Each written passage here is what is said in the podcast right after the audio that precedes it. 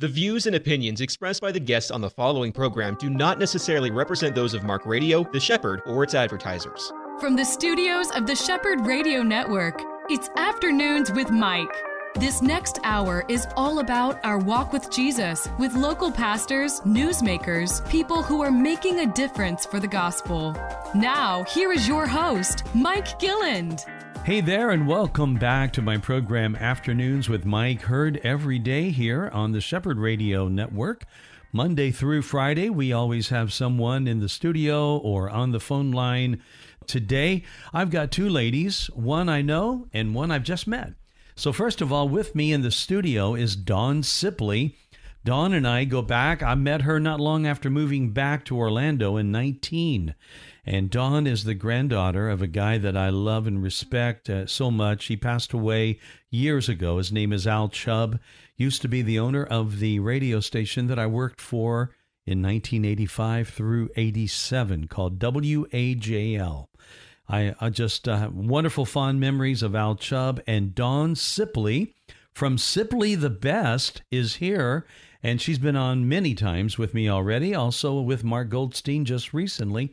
Dawn, it's great to have you here. It's great to hear be here, Mike. Thank you so much. Now I know you. We've talked about this a number of times before. You've got a great kind of a legacy, a heritage in radio your grandfather. I knew you spent a lot of time at that radio station, right? I sure did. I, I ran the halls very quietly as a as a young girl when that on air light was flashing. And, and, you would have known Martha Tiller. Yes, Martha oh. Tiller and her white dogs. Oh yeah, little Brian Jamie Beal and Jamie. Yeah, uh, you knew Brian. Yeah. Okay, that's right. What about John Copeland? Oh gosh, man, I haven't heard these names in forever. Yeah. yeah and Mike Camlin. Yes. These are guys yes. that I worked with. Yeah yeah. and love. Uh, and I haven't got to see Billy John. Sue Robinson. Billy uh, uh, was amazing. It was Billy that gave me the mug. that when uh, on my last day there, I got a mug and a plate from WAJL, and I treasure those mementos. Uh, and they're uh, and they're on my bookcase right now. So fantastic. Yeah. So Dawn has a great history in radio. So it's always fun to have her here. Uh, Dawn is also the uh, president of her own company, and it's called Sipley the Best, basically an HR company, right? It is. It is. We teach employers how to hire better. And then we also walk with job seekers through the job seeking process. It can be brutal out there sometimes, and it's just such a gifting to be able to walk through that dark season with them and, and edify them. That's really a blessing for people who are without a job mm. and looking for a job. I think that is one of the most stressful time for any man, a provider or a woman mm-hmm. who is looking for a uh, uh, a job. It, it, doesn't matter if it's teen, doesn't matter if they're older like me. When you are needing a job, it's great to have the resource and help. Yeah, absolutely. It's just such an honor to walk that path on both sides of the fence and you deal with a lot of different type of customers and we've talked about all of that. And what i know about you what i've seen about your work already and your website uh, you do a great job. Thank you so much. And uh, it's really great to have a pro up here like you.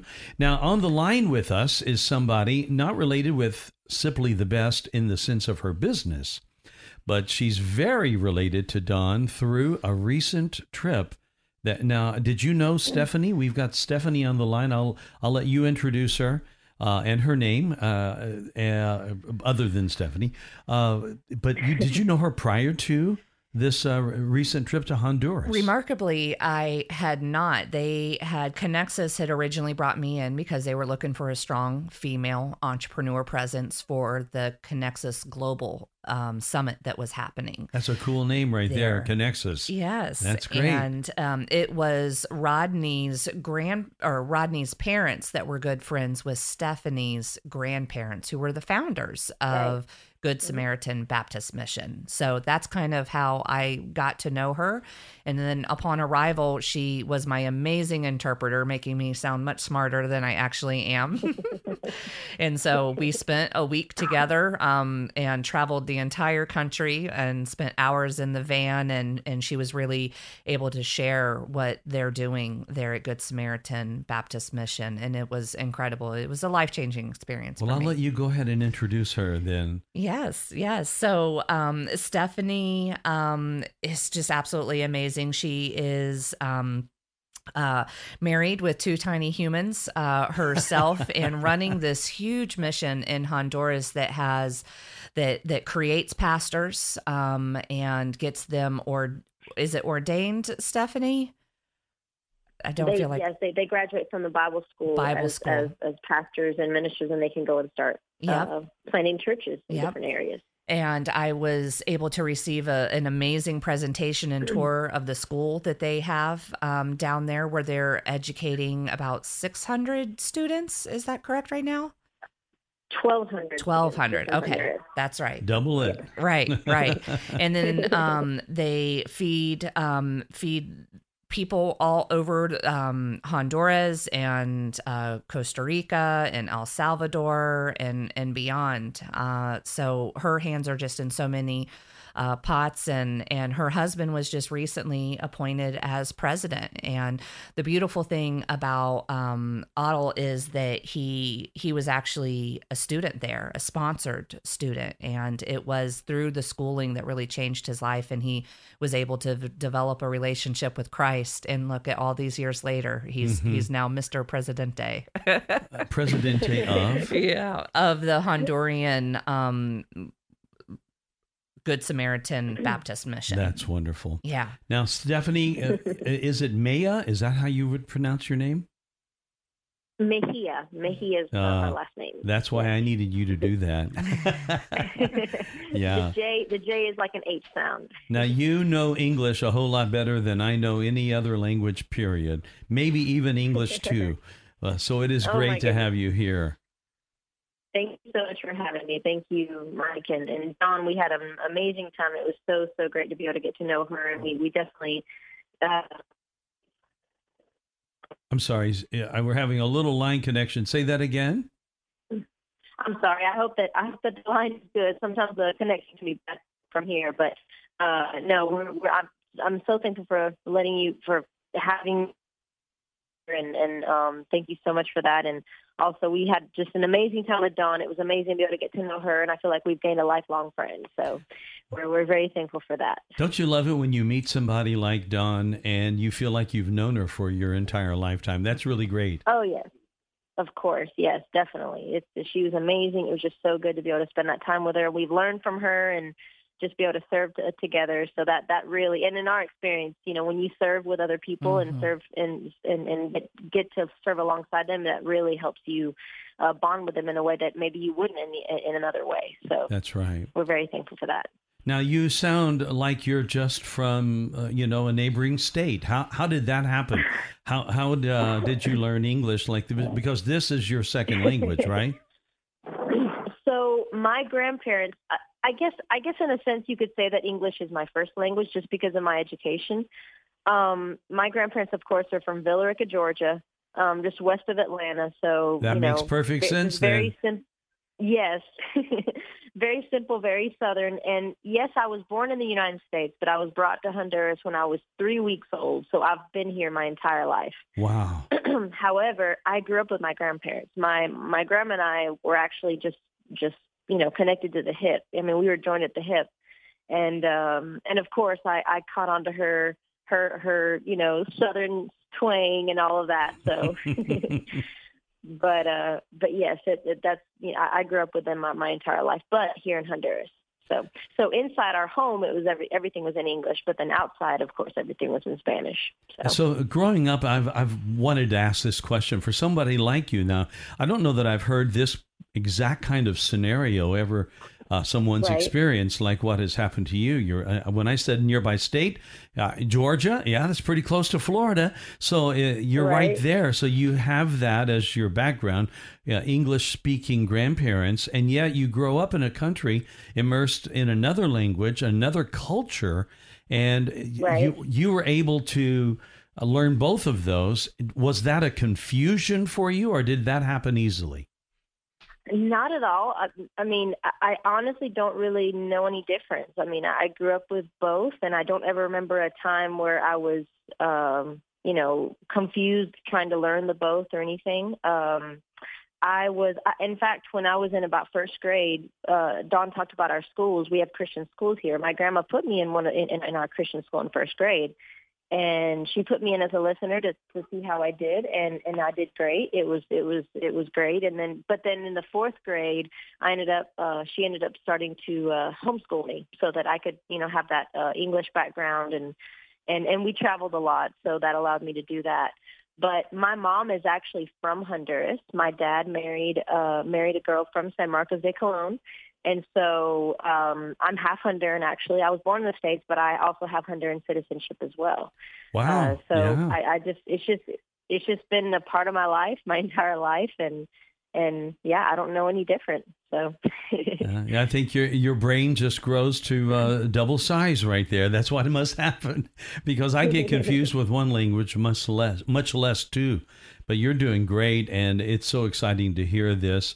And you got to meet Stephany. Now, you uh, she mentioned that you were her interpreter. Now, that is in itself an art and a skill that has to be, I would think, developed. Right? There's a lot of uh, really strong listening skills that you have to have, Sure. and and you've got to have a, a mastery of both languages to be able to turn around and in real time interpret that. Right? Right. It is. It is. I'm. I'm. I will have to say that my grandma really pushed me to, to towards that that side of things. Um, of course, when we have teams that come down, we we have a team of translators here uh, that work with them, help them translate for if they sponsor a child. That way, they can communicate with their child or anything really. If they're t- talking to anyone, we have translators on hand to be, be able to help. So as I was growing up, and I would, you know, go to the office, to the mission center with my grandma and work with groups. She would have me to help translate if they were communicating with a child or, or whoever. Um, as I grew up and we would go to churches, she would uh, have me go up on stage and help translate for the testimonies if they shared a testimony. Um, and then it wasn't too long until we didn't have want someone to help us uh, with translating for the messages. If a if a pastor or a preacher came from the states and wanted to preach at a church, they needed a translator for that. And I remember she she would make me go, and I I did not want to do that. I felt like no, a message is different. You have you know it's I I I don't want to people not understand it, and I don't want to do a bad job because I just felt like that was a whole other level. Um, but she she made me do it, and honestly, years later, I thank her for that because I feel like it really helped me, and um, I was able to to learn how to, you know, like you said, listen very well and quickly translate things, and and I, actually do enjoy it now. So, Well, you learned a lot of theology in the process. Was there ever a time that, I mean, uh, you it sounds like you grew up immersed in teaching and the church. Uh, do you remember when it became personally real to you in your life? What was that like? oh yes, definitely. Well, I know that I, I received Christ when I was when I was uh, seven years old my grandma. she helped lead me to the Lord, and and so I, I, it's obviously been a part of my life, part of my life, my entire life. But I feel like when I was in high school, I definitely grew a real intentional love for the Lord and for wanting to share that with others. Um, I remember in in in, in uh, probably in my last years of high school, going into college, um, I would talk to my grandma about really wanting to for people not to just have their salvation, but also be able to grow in the Lord and and um, not just think of it as like a religious checkbox thing, but actually something that they, you know, th- that intimacy, grow that intimacy with, with them, and, and that was something that that I was very passionate about. And thankfully, my husband was the same way as well. So we we truly love discipleship, and we love it when we can help people to to to just grow in the Lord and, and grow that intimacy and, and be able to then put that into practice in their everyday life. So That is so great. And you met your husband. Tell us again about how that all happened. so Aaron, uh, the way he tells people to pronounce his name, it, you you it you spell it like Harold without the H, but you pronounce it Aaron like bottle without the B. So you take bottle and take the B off, and then you have his name, Otto. Otto. Otto, there you go. So he was a student here in uh, Good Samaritan. Um, he originally came along with his, his bro- older brother and sister were also here, and then he came along when he was old enough. Uh, lived in the dorms. We have dorms for students seventh grade and up for those who live too far away to travel. And my house, where I lived, happened to be right next door to the boys' dorm. So, of course, I had a lot of friends. In seventh grade, I continued homeschooling, but I also went to our high school on the side, like as a listener, so that I could have the social aspect of Mhm. everything, get involved in school, make some friends. probably the best thing my grandma could have let me do. Um, Best of both so, worlds, Of course, yeah. I made friends. Yes, yes, exactly. I got to have a little bit of both worlds, and I, I loved it. I absolutely loved it. Um, but we were we we became best friends in high school. Uh, we had a dance team. If you ever seen the typical dancing with the the girls with the long skirts that they stretch out, and then the you know guys and they dance, and we had a dance team like that. So he was my partner for a year, and uh, we just we just became best friends. We nothing happened during high school. I did like him during high school, but nothing happened. we didn't date or anything. And then about a year, a, a little under a year after we graduated high school, we got back in touch again.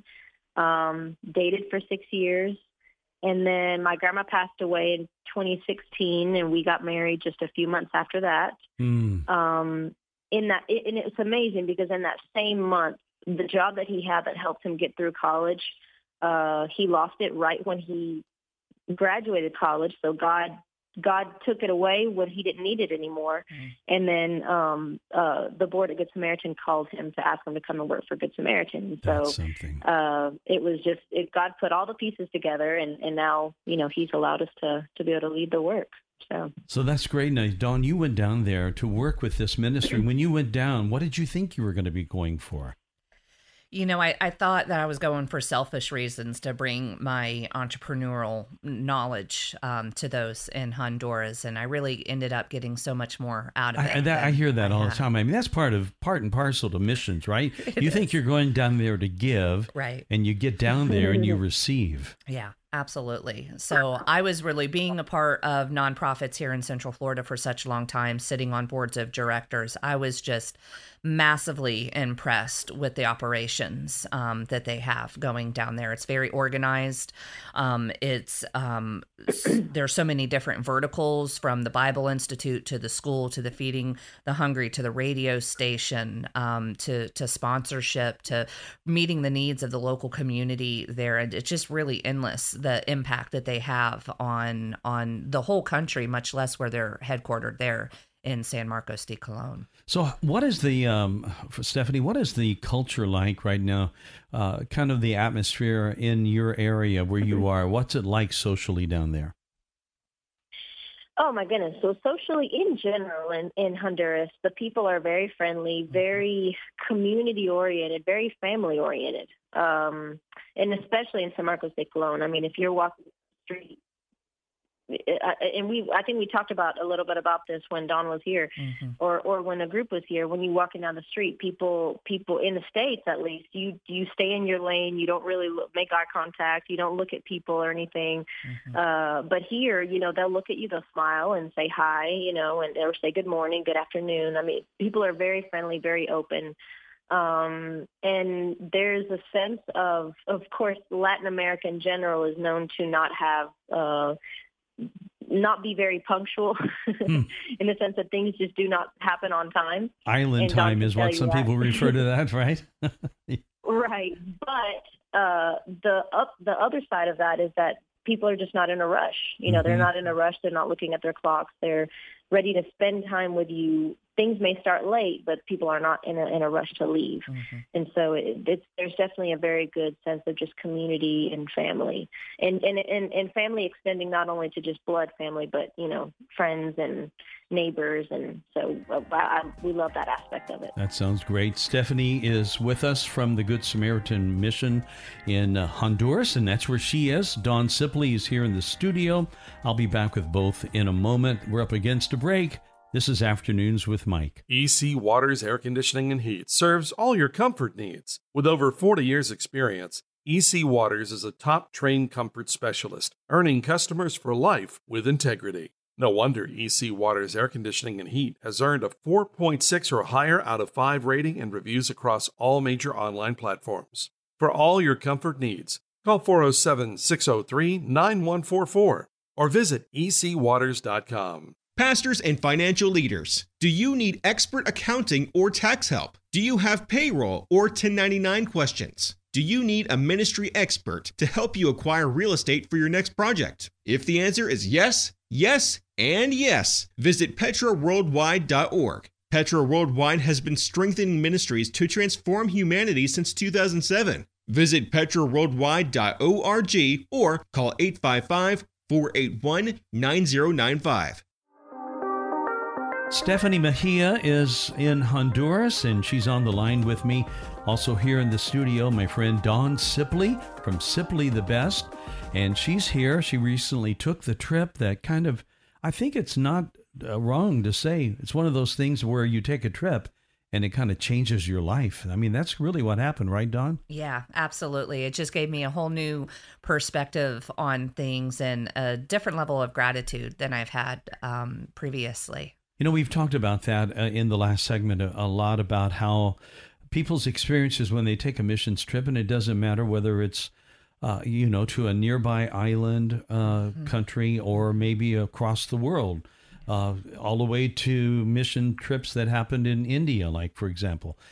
Every time I've ever heard of one, the people that go come back radically changed, radically impacted.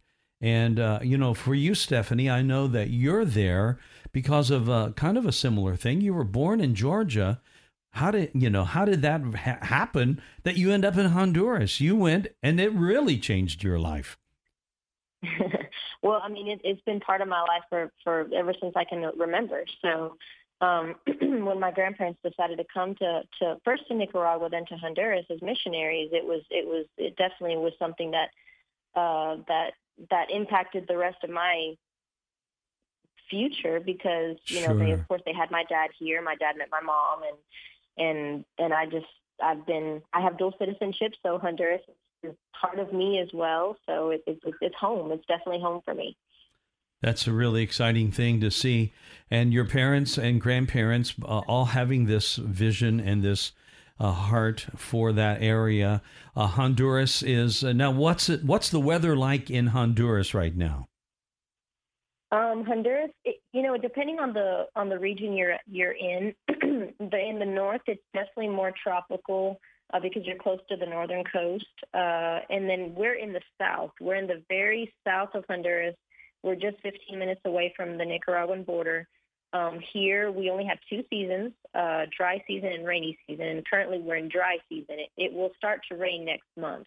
Rainy season is coming next month. But normally, in the dry season, of course, it's very hot, very dry, um, still humid, but just just everything just looks gray and dry. But in the rainy season, it rains almost every day, and it becomes beautiful. The mountains are big and green and lush, so we get both extremes.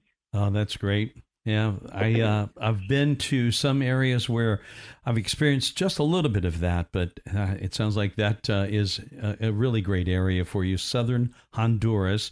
And you were how long were you there, Dawn, when you visited? Yeah, we were there for a week. Wow.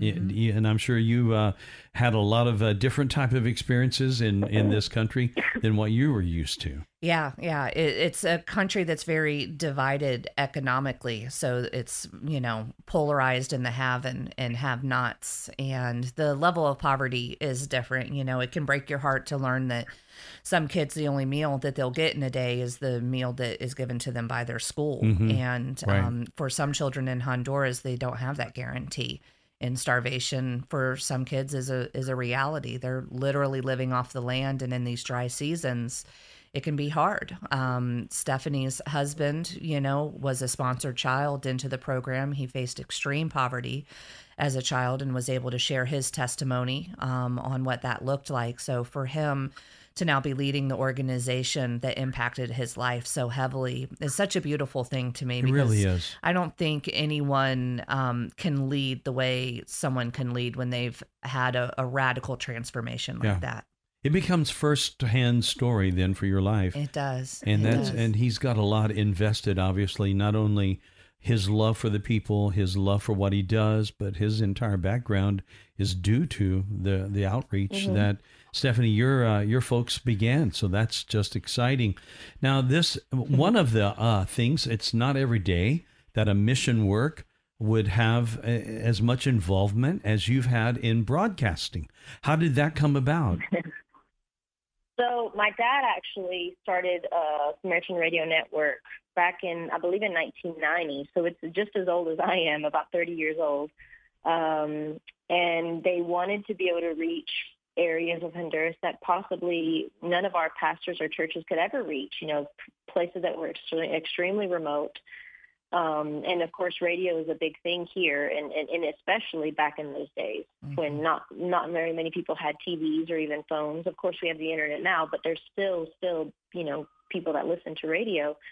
So they want to be able to use that platform to share the gospel with as many people as possible. Now, the radio station that you have is an AM station, right? We actually have nine different stations, and I believe that they, we have about three or four FM stations, and the others are AM stations. Mm-hmm. So we, we have some of both.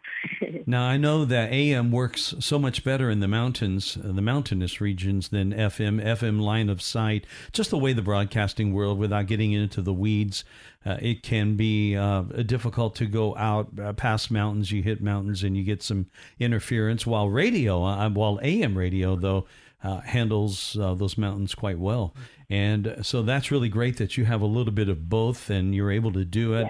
And so he had this heart and isn't it amazing how that he had a heart to reach people through radio? And you uh, you start something and i'm sure he started small just like everybody does. First thing you know you've got all these stations all these outreaches and you're able to take the gospel. Where do you get your programming for those stations? So we get our programming from different places. Some we have some live programs and in the past we've had even our pastors uh, record or either go live and have uh, preaching programs and, and different kind of programs like that. Um, but then we also get taped programs from, for example, translated programs from people like like Adrian Rogers. Um, mm. We I think we've had some from Charles Stanley and from different American preachers that they translated in Spanish and we're able to, to, to broadcast that here. And of course, music. Um, we have some paid programming. We've had educational programming uh, where they teach kids uh, how to read on the radio, um, medical programming, so people can call in, let the person who does the program, which is usually a doctor, will you know they'll tell them what their their ailments are, and he can give recommendations and things like that. So just a lot of different things. So it's a good across the board range then, uh, in terms of the the type of programs you offer. Some music, some teaching, some call in, mm-hmm. some uh, talk radio, then, right? Right, right. Yes, definitely. Wow. So, what was it like for you, Dawn, with your background in radio? You knew a lot about it growing up from your grandfather. What was that like for you to get there and see what they're doing? Yeah, it was an incredible experience, especially because we had started our trip off in southern Honduras, which was extremely rural and some of the most extreme poverty that I've ever seen in my life. And then to go into the city, I really thought that it was going to be a, a dilapidated, um, you know, setup, and I was really impressed with the the equipment that they had, the recording studio that they had. Um, it was very beautiful and. Um, uh, but then they shared with me that one of their towers was down, one their most powerful tower actually, and and I felt kind of the Holy Spirit moving in me, like, oh, this is your mission, this is what you're called mm. to do, and I was like, oh Lord, don't call me to this, you know. And when I turned around, I saw my grandfather's favorite scripture up on on the wall, and and so I, you know, left that day saying I want to do what I can to impact this station because, like what Stephany shared, um, you know, the the rural roads up these mountains to these people who are living in a very isolated style, they don't have the ability to turn on a TV or have a computer. They don't have Wi-Fi. They really just have these battery powered radios, mm-hmm. um, and uh, so to see this tower come back up in in live again is important you know. It, it has an impact on on real lives on real souls. You know and part of the from what i remember from your telling uh, mark goldstein is that uh, Stephany the the kind of the environment just the air uh, salt etc just the environment itself kind of took its toll on the old tower right? And that's what's happened. So there's this need for repair of that tower Yes, this this tower in particular is in the city of La Ceiba.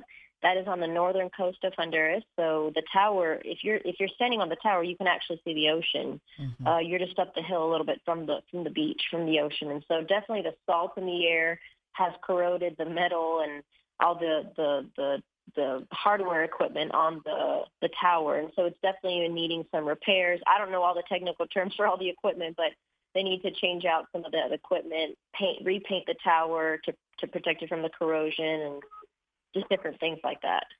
So that's a pretty big thing. And again, you were hit, uh, Dawn, kind of sharing exactly what uh, what the burden that, that the Lord gave you. When we, we know the anytime the Lord gives a burden, it, it's His His uh, doing, and it's not like it's a heavy thing for you. It's a joyous thing. yeah, you, right? Yeah, absolutely. Um, you know, for the Good Samaritan Baptist Mission, this is their largest church. They reach more people than any one pastor could ever reach on a given day. Um, and you know the the story that we had kind of shared was the the man who had become paralyzed and he had suffered his whole life you know as an able-bodied man and then he loses his mobility. And through his his what you would think is a devastating situation through the radio station he was able to find so much joy and redemption and um, salvation in the lord by listening to this station. And so right now he he lays in that room in silence and that that stings my heart because I know his story. He he isn't alone, and Stephany's very blessed with brother Juan that is um, down in Honduras. He's a, a businessman who came to Christ himself through the radio station, and he has really volunteered um, very heavily and even contributed financially to to this station and so um, the continued support i think for media we is something we take so for granted here in the United States. We can turn on our TVs, we can flip on our smartphones, we can have access to information. So even outside of the fact that this station is saving souls, for some people, just the humanity of hearing someone else's voice is is powerful because we know that Satan works in those in the, the darkness and in the silence. So, did you hear the Lord in your own heart say, You got to get involved in this? I know you said you saw your grandfather's favorite scripture as well. Yeah, yeah. I was I was really moved and brought to tears while I was there um in the station and just um you know was laid on my heart that I will do what I can in my power to be able to bring I mean $17,000 is nothing to reach thousands and thousands of people.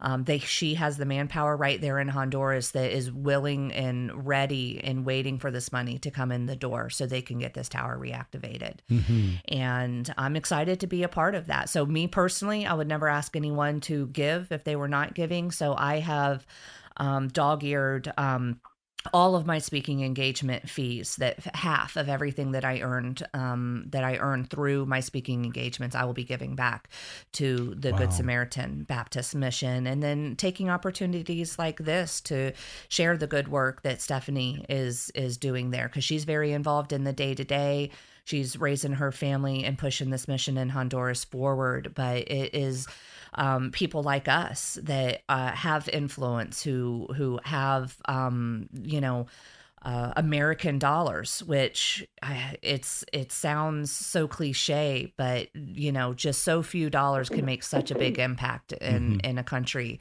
that is is facing poverty like they are in some areas. And you're right when you talk when you think about uh, the cost of a radio station in the U.S., the ongoing things uh, to build a station, to build a tower. You're talking about multiple tens of thousands of dollars. Right. It's it's a lot. So to hear a, a, a major thing like that for seventeen thousand, Yeah. that's very reasonable. it's extremely reasonable. Mm, yeah, and how can people, Stephany? How can people hear if they are hearing oh. Dawn and you today, and they say, "Hey, I would like to make a donation to that." How can that happen? They can go to our website, goodsamaritan.ms, M as in mom, S as in Sam, and then they can uh, go to the ministries tab and click on Samaritan Radio. They can read all about the radio there on that page, and on the bottom there's a donation box, and they can fill that out and and um, and donate towards towards, and they can put in the notes section. Dawn has been uh, uh, promoting to, to to note hashtag Chubb for her grandfather. Ah, And so that way we know that that goes for the Las Vegas station, and um, that's how we that's how they can go in and, and donate. That's really great. Hashtag Chubb, and that's C H U B B. And again, I happen to know that because I knew your grandfather quite well, and he was a wonderful man. To my own children, as I told uh, the audience for Mark's show, my own kids called him grandfather, grand, you know, grandfather Al. So that's what he was. Uh, he we had moved here from Indiana, did not have any family around, and Al took it upon himself to to be that grandfatherly role for my kids. I'll never forget it. I will always appreciate it. And so, uh, Al and Elaine were just dear to Cindy and me, and we love both of them. And it's always great to be around Dawn because I remember all of that. Mm-hmm. You know, we've got just another couple of minutes in this section. Uh, just give us another thought for a moment, if you will, Dawn, about that trip that you took because you you knew you were going down to speak, mm-hmm. but you you had no idea what was waiting there for you. Yeah, yeah um, you know, the all the tours and seeing all the different areas that that they were able to impact um, was just such a blessing. And and to do it on such little um, funding and with so much heart. I mean even the teachers that are teaching the children they themselves came up through the generations of you know of the school and whatnot. And you know you don't see often nonprofits that were founded in the 60s and 70s thriving and doing well. And it just really brought home to me what one man saying yes to Christ can do for yeah. an entire nation. Right. I, he's made, you know, um, Bob Tyson and Joan Tyson have made so many disciples out of so many men and so many nations and impacted lives generationally. And I know that they're just up there in heaven celebrating that impact. So I'm um, so grateful for Stephany's grandparents, you know, doing something crazy, coming home, selling their house, selling all their wares, and packing their bags. First going to the mountains of Virginia, and then and then to um, to another a whole other country yeah. and leaving everything behind not knowing the language it's so exciting that both of you so impacted by your grandparents that is so cool and grandparents are important people yeah yeah yes.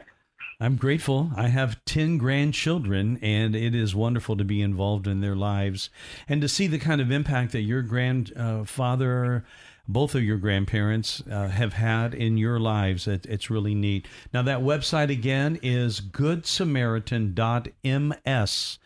And uh, that yes. is uh, easy enough to find, goodsamaritan.ms. And if you'd like to give to this tower project, you can do so right there securely on their website. And if you will, in the notes section, do what they suggested, what Stephany suggested, uh, put hashtag Chubb, hashtag C H U B B, and that would be great. We'll be back with both of my guests in just a moment. This is Afternoons with Mike here on The Shepherd.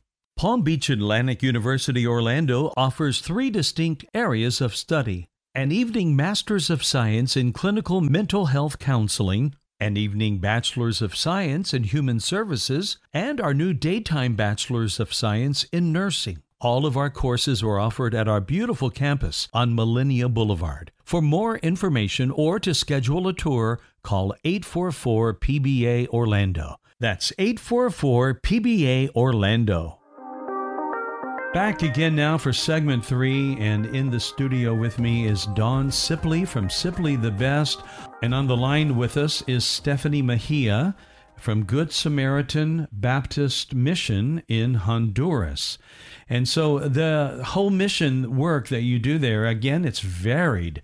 You have everything from the radio station ministry that we talked about, a number of stations reaching out with the gospel to those areas that you reach. But tell us, uh, kind of give us an overview about some of the other ministries of Good Samaritan. Sure. Um, and if I may, I'll kind of backtrack to, to, to get into that of how my grandparents even came to to Honduras. Um, Please, yeah. My my grandparents were just very normal people, very basic people, uh, very ordinary people in Villa Rica, Georgia. Uh, my grandpa had, uh, they never had children at that time. They thought they couldn't have children.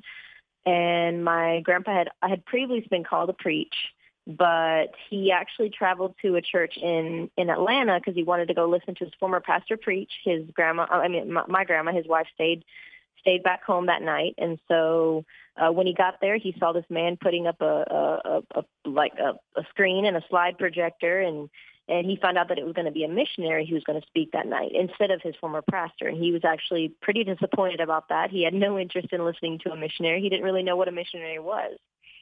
And so this missionary started telling about towns and villages in northern Nicaragua who had never heard the gospel, never had a Bible. Some, you know, they the the the the, the priests in those areas didn't allow them to have to read because they they taught the people that they couldn't understand it. Um, so they didn't know anything about the gospel. And so this missionary shared and said, who would be willing to go anywhere at any time and do anything that God would have you to go and do? And then he followed along with that and said, if you're not willing to go anywhere at any time and do anything that God would have you to go and do, then God can't use you. And my grandpa really wanted to be used by the Lord. And so he felt like the floor was going to swallow him up. He felt his heart beating in his chest really hard. Wow. And so he finally raised his hand and he said, I'll go. And so just like Dawn shared earlier, they sold everything they had. Well, he came back home that night and woke up my grandma and he said, honey, our lives will never be the same after tonight. And she said, what happened? And he said, God's called me to be a missionary. And she said, well, what does that mean? And he said, that means we're going to sell out everything we've got and we're going for the Lord. And she said, well, where are we going? And he said, I can't pronounce it, but we're going. of course. before the internet, right? Wow. yes, exactly. Of course, this is Nicaragua. And they did. Just like Dawn shared, they sold everything they had. They went to Bible college for three and a half years before going, and then they went to Costa Rica for a year to learn the language. They said that was the the hardest year of their entire lives, learning Spanish. And then they finally went to Nicaragua and started working there, establishing churches. My grandpa really believed in training national pastors because mm-hmm. he knew that they knew the language better than he would ever know it. They knew the culture. They knew the people. There's no one better to reach their own people than their than the locals, than the nationals there. Sure. And so he he invested in them and and he just really built a team together and they would go and and put up a tent in different areas um, they would put it up for 30 days and they would have preaching every night for those 30 days, but he mm-hmm. wouldn't give an invitation until halfway through because he, he, he used to say, I'm not going to pick them green because he said, these are people that have never heard the gospel. We're going to let the, let it sink in, let them learn and then uh, offer an invitation to come to the Lord. But you know, fast forward from there, of course, the the war hit in Nicaragua. They were forced to come to Honduras um, to flee from the war, uh, the Civil War, and they had a choice of either leaving and going back to the states or staying and continuing on the work here. And of course, they decided to continue on here. This is where God had, God had called them, and God had just moved them from Nicaragua to Honduras. So fast forward to now, you know, we have in Honduras, Nicaragua, Mexico, and Costa Rica, we have um, about 200 churches, um, about 160 pastors, and I say less pastors because some of our pastors pastor multiple churches, um, their main church and then church plants that they're working on. Um, and then, of course, later on, my grandma felt touched to start a, a program called Feed the Hungry program, where we feed 2,500 kids every day with a hot meal of food, a hot plate of food. Uh, and so they come to the feeding center, they learn about the Lord, they pray, they sing, they learn a Bible story, and then they're taught that it's Jesus who's sending them the food. Um, years later, that led into our sponsorship program, which is called Opportunity of a Lifetime. Um, and that's where sponsors in the United States can sponsor a child. They can, uh, and that provides for their education, for their school supplies, their uh, uniforms and shoes and, and everything that they need for school. That, that's how my husband came into the into the, the mission because he had a sponsor as well. Um, and we've by experience, we've seen that it not only changes the life of the child, but also the life of the sponsors. Sure. so it's a beautiful yeah. relationship to see. Um, and of course, alongside that, but, but alongside the Feed the Hungry program, we also have feed the elderly, where we're feeding 70 senior senior citizens every day. And in fact, we we had to close it, of course, during COVID during COVID, since they couldn't come to the feeding center, we were feeding them, we were giving them a food bag every two weeks so that they can at least be getting some meals. But a big thing about the Feed Elderly kitchen is that they have a place to come, they have a place to come and fellowship, they sing, they have devotion, and they eat. And so it's more than just the food, it's the actual feeling of community because a lot of these elderly, their kids have grown grown up and they've gone and they've pretty much abandon their their parents. And so it's a place for them to give them community. And today we're reopening the feeding center full time five days a week uh, like it used to be. So we're headed that way uh, once we finish this interview. So we're really excited about that mm. about having that them back open. Um, and of course, the Christian schools, uh, along with the opportunity program, my grandpa, my grandparents wanted to offer kids a place where they can come and get a Christian education. And so that's what our, our our schools offer. And we have the best teachers. They love the Lord. They want to teach their students well mm-hmm. academically, but also with the gospel. And and so every and of course the radio stations. So every ministry that we have whether it's by feeding them or educating them or radio or and of course the churches it's all for the purpose of sharing the gospel with them mm. in different ways mm. um, and then our mission trips we have mission we have probably around 20 mission trips groups that come down every year and doing different things. So that's a huge part of the ministry as well. You know, I got to say, hats off, kudos to your grandmother. Your grandfather comes home from a meeting at which your grandmother was not in attendance and she's hearing him say, Our life will never be the same again. What do you mean by that? Right. Uh, are we going to buy a car? Are we going to buy a new house? What is? No, we're going to go to a foreign country that I can't even pronounce. Now that there's some faith involved in there, right? Oh, oh, amazing faith. You know, and of course the story is always goes that my grandpa received the calling and then he came to, to share it with my grandma, but the calling was hers as well. And she even mm. wrote about this in her book. If if if she had not followed him and if she didn't take on that calling for herself as well, so if she would have said, no, I'm not going, I'm not leaving my family, I'm not going to sell everything I have, he would have never gone. And mm-hmm. so she, it was definitely great faith in the both of them. And if we remember, this was back in the 60s, late 60s when there was no internet. There wasn't, you know, where you can immediately email or text family. They were going to a country where they would have no communication. Yeah. Isolated. I mean, yeah. If, is- completely isolated because if they did any kind of even long distance calling was extremely expensive mm-hmm. at the time. Yeah. And so they would write letters, but it would take two to three weeks for their family to even get that letter. So they were definitely very isolated, and it was very different uh, back then in the 60s. So it was it was a huge step of faith, and that's probably the biggest um, legacy or takeaway that I can get from my grandparents. The the biggest legacy that I got from my grandparents was just their complete surrender and their faith in the Lord, and that's just that's what I want to be able to to to the way we want to live our lives today. The way that they just completely surrendered, they completely had total surrender and faith in the Lord, and they literally stepped out on faith, uh, not knowing where they were going, the language they were speaking, the culture they were going to go into, and it was just amazing how God used them, and He used them not because they were completely qualified. They they mm. weren't. They were just very simple people, but their obedience, that's all he needed was their obedience. They were obedient and he was able to use that here in, in, in Central America. So that is so wonderful. And what a story you have now to tell your own children and grandchildren. This is going to be passed down generations.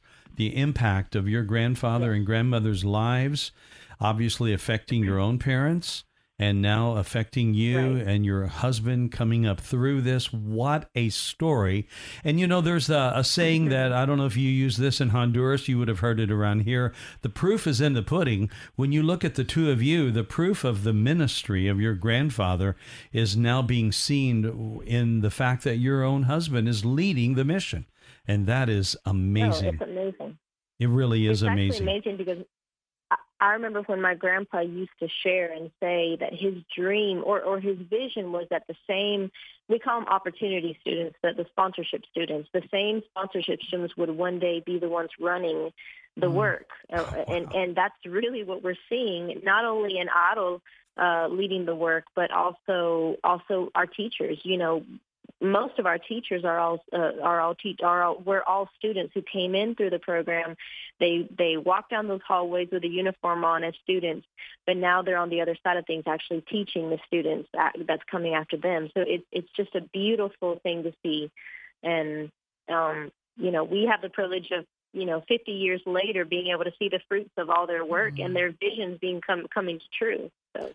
It's a wonderful thing to hear these stories, and I'm reminded of something that actually happened to me in the studios of WAJL years ago when I was contemplating the call of God on our lives. And I had always kind of feared the kind of event that your grandfather experienced, hearing a missionary and thinking, I, I don't know that I want to hear that because I may end up getting called to Africa.